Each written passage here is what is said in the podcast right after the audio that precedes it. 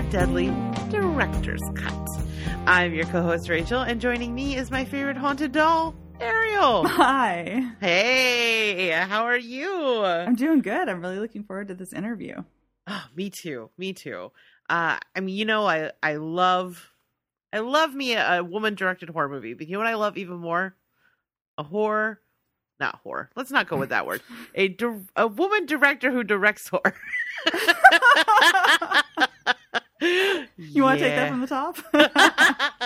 No, I'm keeping it real. I don't lie to our listeners, Ariel. They need to know I'm a mess.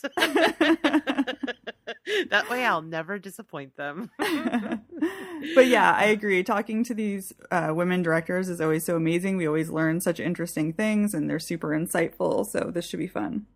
Yep, definitely. So as we've alluded, we have a very exciting episode for you today. As you know, we love talking about women-directed movies.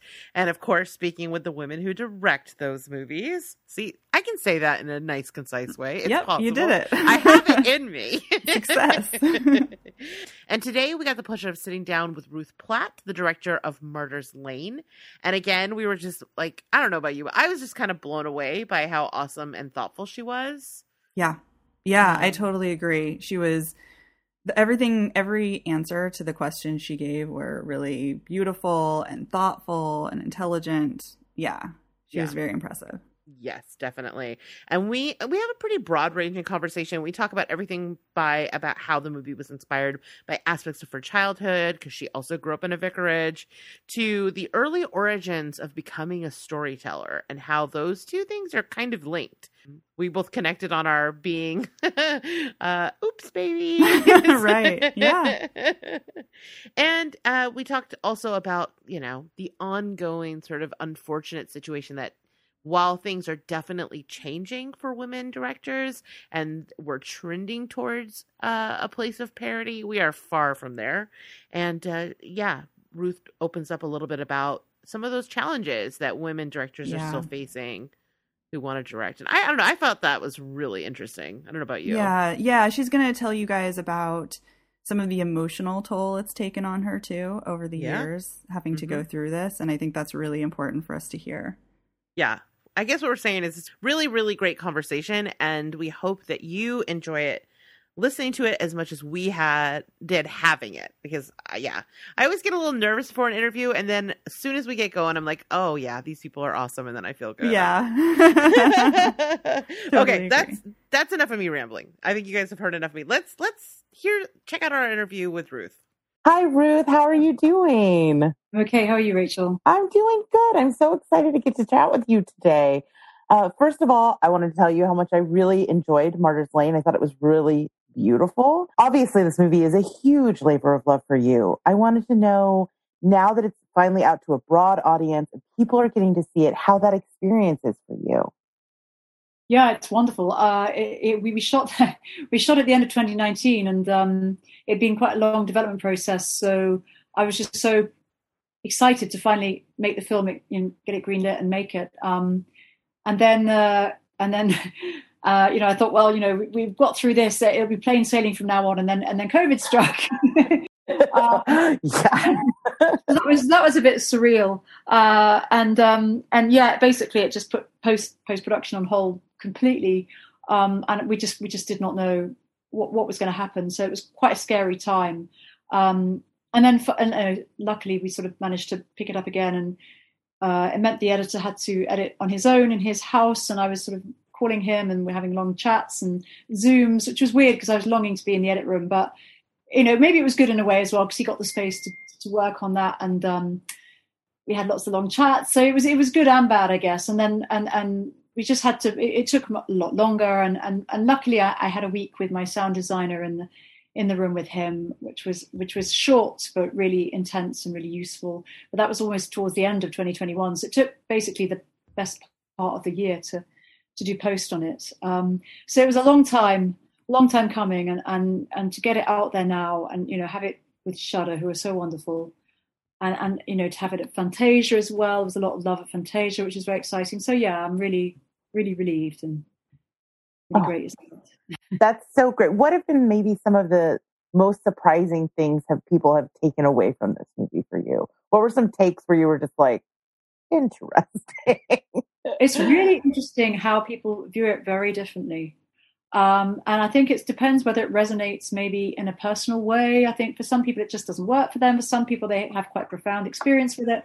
It seems to people have. Maybe I just make Marmite films. I don't know. Do you know what Marmite is? It's a British thing that you either love or hate, basically. I mean, it's like Vegemite, right? Is that right? Okay.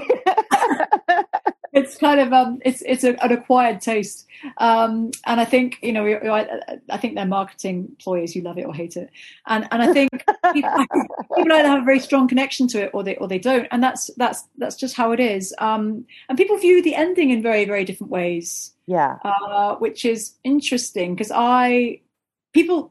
some people see it as ambiguous, but other people are very very black and white one way or the other, and it's just interesting to see how people have just very different readings of it, I think. I'm glad you brought that up because it's definitely something that myself and my co-host Ariel, who I think just hopped into the call, were talking about was our interpretations of the ending. Is there a version of the ending that you had in mind or that you thought people would take away from it? Ooh, I experimented with two possibilities at the end, not in the same universe, but like I don't want to give too much away for people, but there were different endings definitely that I experimented with, and there was a different edit. And I think I didn't want an easy solution, and I don't think there is an easy solution. Mm-hmm. But because the film deals with a child's perception and a child's imagination, I think we sort of had to stay in that world of her head. And I mean, you can interpret it through your own adult perspective. I have an opinion. I have an opinion on what happens, and that definitely was one version of the film. But I don't know if I want to say more than that. That's fair. I mean, that's part of your vision, right? Is to let people just kind of explore that themselves, right? And I do think sometimes that's the most fun way to engage with film, is to just try to piece together the clues, because I feel like there are some visual clues in that ending, like the way that shot on the piano is set up, I think is maybe a clue, and there are a couple little things, I don't know, maybe that I can almost be tinfoil hatting, who knows. I think whatever the ending, I don't think there's an easy way out. Whatever the ending is, I don't think there's an easy resolution. And I think both possibilities hold some difficulties. That's what I think. Okay, that's fair. I think that's a very fair answer. So obviously we are huge fans of women directors, specifically women in horror directors here on this podcast. And I want to know, for you, what draws you to the horror genre? I think I've always loved the horror genre because I find it very cathartic. I think I've always felt a lot of pressure to not articulate or display things I'm feeling. And I think with horror, you can just address so many difficulties about human experience and so many fears and so many deep, issues that you can just explore them. It's like taking all your skeletons out of the closet and putting them on the table and dissecting them. And I think that's what's so great about horror. And I always loved the sort of the Gothic tradition and the female Gothic tradition. Mm-hmm. And you think about Mary Shelley, how going through those horrors and then having this terrible nightmare and then writing Frankenstein. And I think it's such a great way of exorcising your deepest messed up fears. Right. And I think then you kind of diffuse them in a little way. It's not like you don't make them sort of all sterile and safe, but it's kind of they lose their power to be as disruptive if you get them out there. I guess it's the same as grief. If you meet grief head on, if you shut it away, it becomes more powerful and more destructive, I guess. And I think that's what's so great about horror is you can explore the whole range of all those taboos and human fears that we have to shut away in everyday life, I guess, for society to function, for ourselves to function, maybe. I think that's so important, especially right now. I think we are in an era of sort of collective anxiety and grief. Yeah. And more now than ever, we need to kind of have these outlets to exercise these kinds of things. And I think, I mean, I've always been a horror fan, but I feel like more and more people are kind of connecting with the genre because they have that same desire. I don't know. That's just my, again, tinfoil hatting. It's interesting. Hi, guys. Can I interrupt for just 1 second? I'm Ariel. I'm one of the other hosts on the podcast. I'm sorry it took me a while to get let in and I didn't want to interrupt, but everything you've said has been so interesting so far. I really appreciate you letting us do this. Do you mind if I ask you a question? Of course. Yeah. So we're super interested in what it's like for women directors working in the industry. That's our main focus.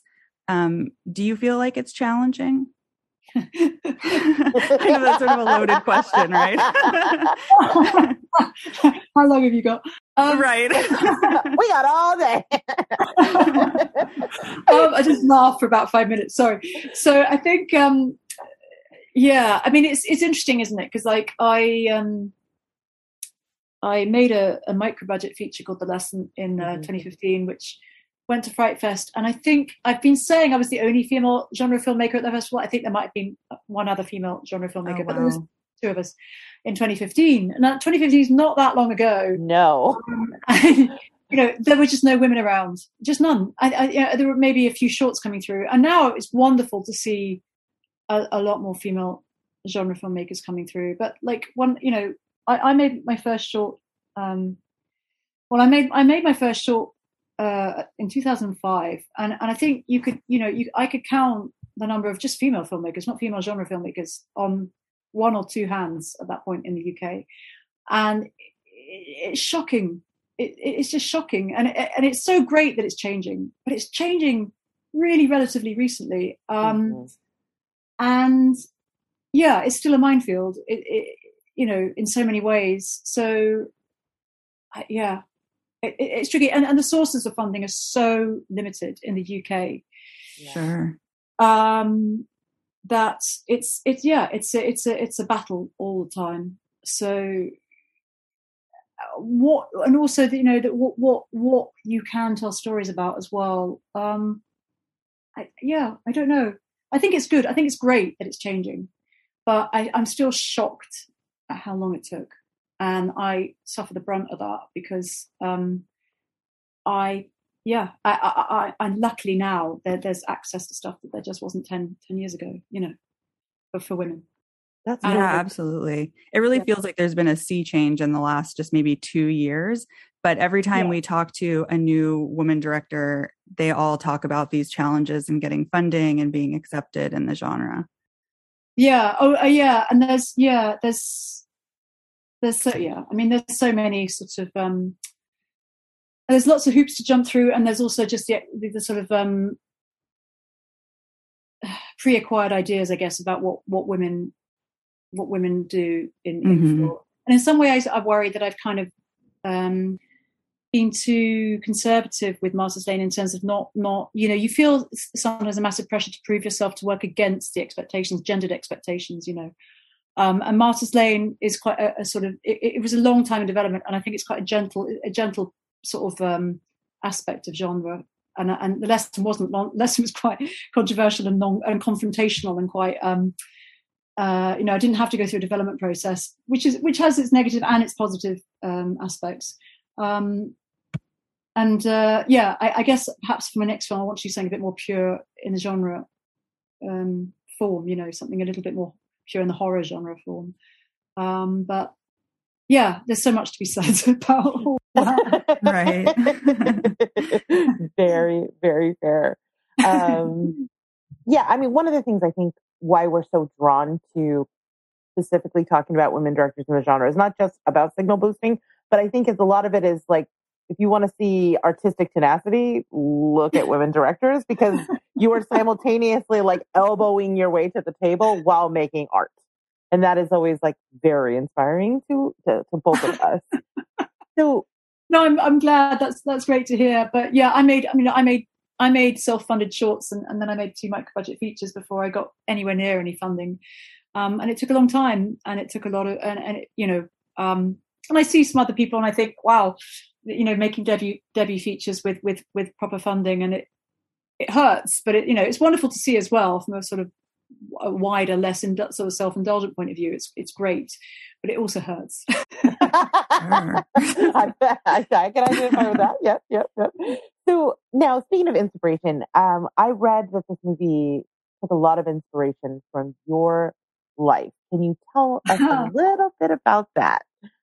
Yeah, it's tricky because it's not an autobiographical story in any sense of the word, but there are autobiographical elements in terms of the setting. I grew up in a really massive, falling apart church-owned vicarage, and I had older brothers and sisters, and I had older parents, and they were very busy, and I was very much left to my own devices, and I had a very vivid imagination. And so I felt very much that feeling of being left out of stuff and sort of being left to your own and overhearing stuff and working stuff out, that's definitely from my own childhood. And I guess nostalgia plays a part in the telling of the story. But I've also been influenced by, you know, the whole ghost story, literary and cinematic genre. It's something I love. And, you know, ghosts, I was very fascinated by ghosts growing up, and I had a vivid imagination and vivid nightmares, you know, growing up in this massive old house where things went bump in the night, and, you know, there were sort of stories of stuff from a different world I was overhearing all the time, you know, because it's part of that world of, you know, if you believe in God, you believe in the devil, and you believe in the supernatural, and you believe in other goings on. So that one doesn't come without the other, I guess. And that was quite scary, I think, because now, you know, I see it, you know, many great things about religion, but I can see it in a metaphorical way. Whereas then I saw it in a very, you know, very literal way. And so that those elements have definitely informed the film. Oh, that's interesting. So we understand that you're an atheist now, but at least that's what we've read. But I really appreciated how you used Christian mythology and allegory in your film. So one of the things we noticed was the Bible verse about do not forget to show hospitality to strangers, for by doing so, some people have shown hospitality to angels without knowing it. It's a really great misdirect for what actually happens in the story. Can you tell us a bit about how you came to use that in the film? Yeah, I grew up in a very practical ministry where my parents didn't believe in just sort of praying. You know, they thought that was a bit self-indulgent. It was about a practical ministry so if people needed a place to stay, you know, we gave them a place to stay. And I guess that Bible passage resonated with me because that kind of ministry, I think, is, you know, I really admire people who do that kind of ministry. Maybe not my parents so much, because that could have personal ramifications. Obviously, I do admire them, but obviously it's tricky when you're a kid. But you know, that kind of, in all religions, people there are people who are doing a lot of practical good, and that's you know, the great part of religion, I think. And I think that Bible passage resonates with that. You're doing it. You're seeing the divine in people, and everyone has a bit of God in them, and that's how we should treat each other, I guess. Rather than making God something separate and on a pedestal, we should treat everyone as if we are divine, I guess. And I think, obviously, in this family, there's another layer, which is the family dysfunctionality and the things that have gone wrong. Yeah. And there's the flip side of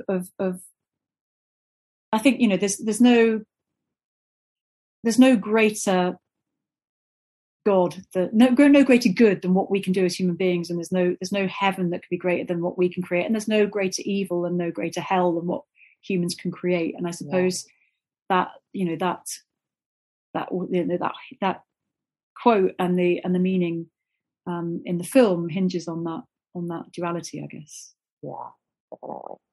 The other thing, and now a couple of reasons I really connected with this, or like personal reasons, is I am also a later in life baby, so I have much older siblings and older parents, And I'm named after the story of Leah and Rachel. I'm Rachel. So I was right away when I saw it was happening there, I was like, oh, I recognize this. Oh, yeah.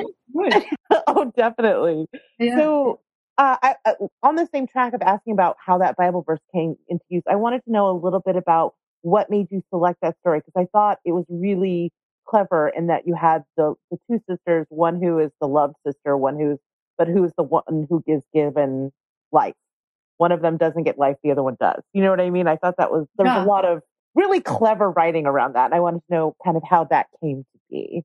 Oh, thank you. Yeah, I guess I wear it slightly oblique again, because you don't know anything about the Bible. If you're not interested in the Bible, it may not work for you. But it was, again, something I, from years of Sunday school and kind of, it was very much part of my childhood. And, I love the Bible, stories. I think they're so fantastic. And I was given a very plain name. I've got the plainest name in the universe, Ruth Platt, this one syllable for both my name. I just hated my name growing up. All these kids with beautiful names, and I wanted to be a Francesca or a Dominique or a Dominique. But I wanted to be something with three syllable or four syllable. And I thought there's something quite austere about giving your kid a very short, plain name, especially. And so I think psychologically that always interested me, because I think the thing about Leah is that she's not neglected, and she's not. There's something not quite nurtured and celebrated about her, for whatever's going on in that family. And I think I wanted that to, obviously thinking about these two girls and how they're sort of slightly mirror images of each other, but like you say, they both have something the other one wants. Yes, kind of like draws them like a magnets together. Well, actually, no, magnets are repelled, aren't they? It draws them together. And I think I thought that the name play, and luckily the anagram as well. So I thought that was quite an interesting dynamic there. So I'm glad you picked up on that. Yeah. Yeah, definitely. I mean, also sort of original bait and switch, right? And then you think about the conversation that, the mother has about like, I got one and lost the other. You know what I mean? That whole thing I thought really thematically fit those names so perfectly. Yes. And even if it wasn't intentional on the family's part or the mother's part, that there is a subconscious kind of a meaning there that Leah obviously picks up on. So being a good reader of the Bible, I guess, or having knowledge of those stories. So it's another layer, hopefully, to the whole family dysfunctionality and inherited trauma as well, I guess. Oh yeah, definitely. Yeah, definitely. So you were talking earlier about how when you were a kid, you really loved ghost stories and ghosts in general. Yeah. It feels like this movie is very much in the vein of a gothic horror story. So is there a reason why you wanted that subgenre referenced in your film? Or why you went in that direction? Yeah, I guess it started out as more visceral, more horror, and about I think it was because it started out as a bit more of the mother's story, and I realized through the development process, well, it was something that it felt like it had to happen, that it had to be, everything had to come through Leah's eyes. And obviously when you're making a child the center of your story, that's a high risk strategy, especially with the genre film. And I think it just, there's a responsibility obviously in telling the story through a 10-year-old girl's eyes, but also on placing that burden on a 10-year-old actor. And I think it felt like it had to be authentic to their imagination and their experience, and therefore it went in a more ghost story, less overtly horror direction because of Leah being our eyes and our anchor for the film. And I think I was slightly worried about that because I think it works for some people and it may not work for others, for sort of very overt, genre lovers. And what it did do is it created this interesting challenge psychologically, that we have to, what do you know and what do you not know, and what do you overhear? I mean, obviously as adult viewers, we can perceive a little more than Leah can, but we are sort of placed behind her eyes, and everything's slightly removed from us. Right. So, and there's a lot of metaphorical stuff through this little treasure hunt that she goes on. And so I think it was a sort of discipline that opened up some possibilities, but also reined in others. That was definitely a challenge. So I maybe gave a unique spin on that whole ghost story genre as well. But yeah, growing up, I was fascinated by ghosts. And I just, I don't know why, but it was just a thing. I was just absolutely fascinated by that potential. And I think it was because I felt very much there was so much I couldn't say and so much I couldn't voice.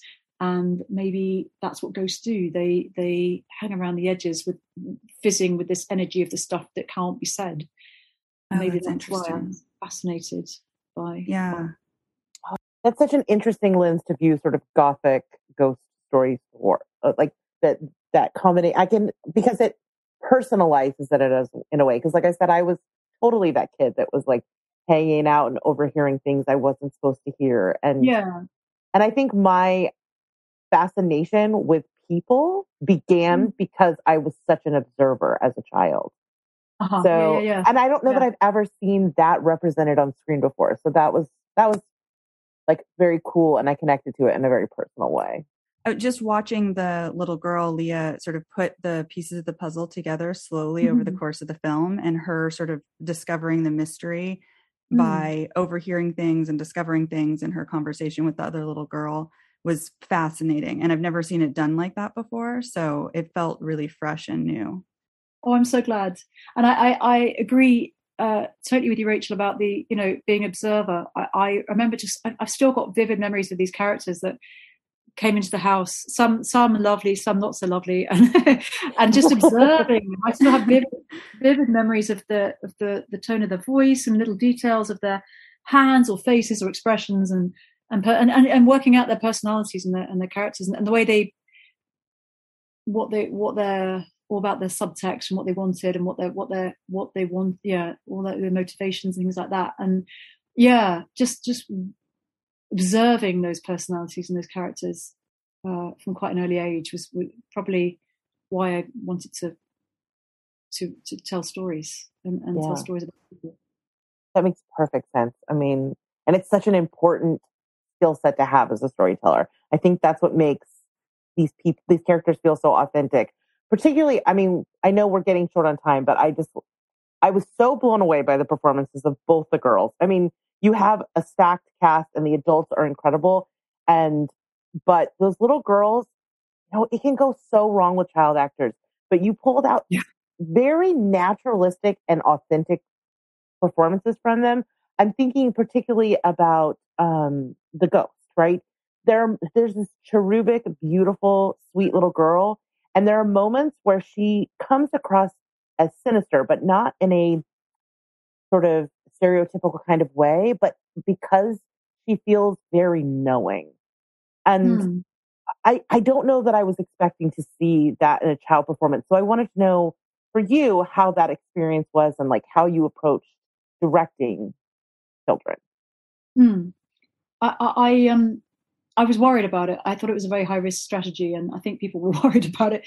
I think it's an awful lot of responsibility to place on their shoulders, and I would love, I've said before that Michael Haneke, saw 5,000 kids for the White Ribbon, and obviously I wanted to sort of cast for as long as possible and cast the net as wide as possible. And I was worried about finding these kids and finding them. And also, time is so short, and when child hours are so short in the day when you're working with children, I just wanted to have so much more non-verbal improvised moments with them, and tried to create as many of those as possible. But we were working within quite a narrow time frame. And so I was worried about, putting the script in their mouths, sort of thing. So we workshopped as much as we could to make it feel real for them. What would you say here? What would, you know, how would you, what might you say here? What would work for you? What do you like in the two Julys? You know, that what, you know, so it felt true to them. But what was interesting about those two girls is that they, you know, you learn, you can see very quickly when you're watching little screen tests that whether someone's performing or whether someone's actually bringing something of themselves. Yeah. And it doesn't matter if they're, you know, 25, 30 or 40 or 10, mm-hmm. you can see that very quickly. And it was really lovely with these girls because they took, neither of them actually, with the way they created these characters, with the way I originally saw them, but they just brought something of themselves, which is so new and so interesting. And that character evolved from a, you know, off the page into a human being mm-hmm. through them. And we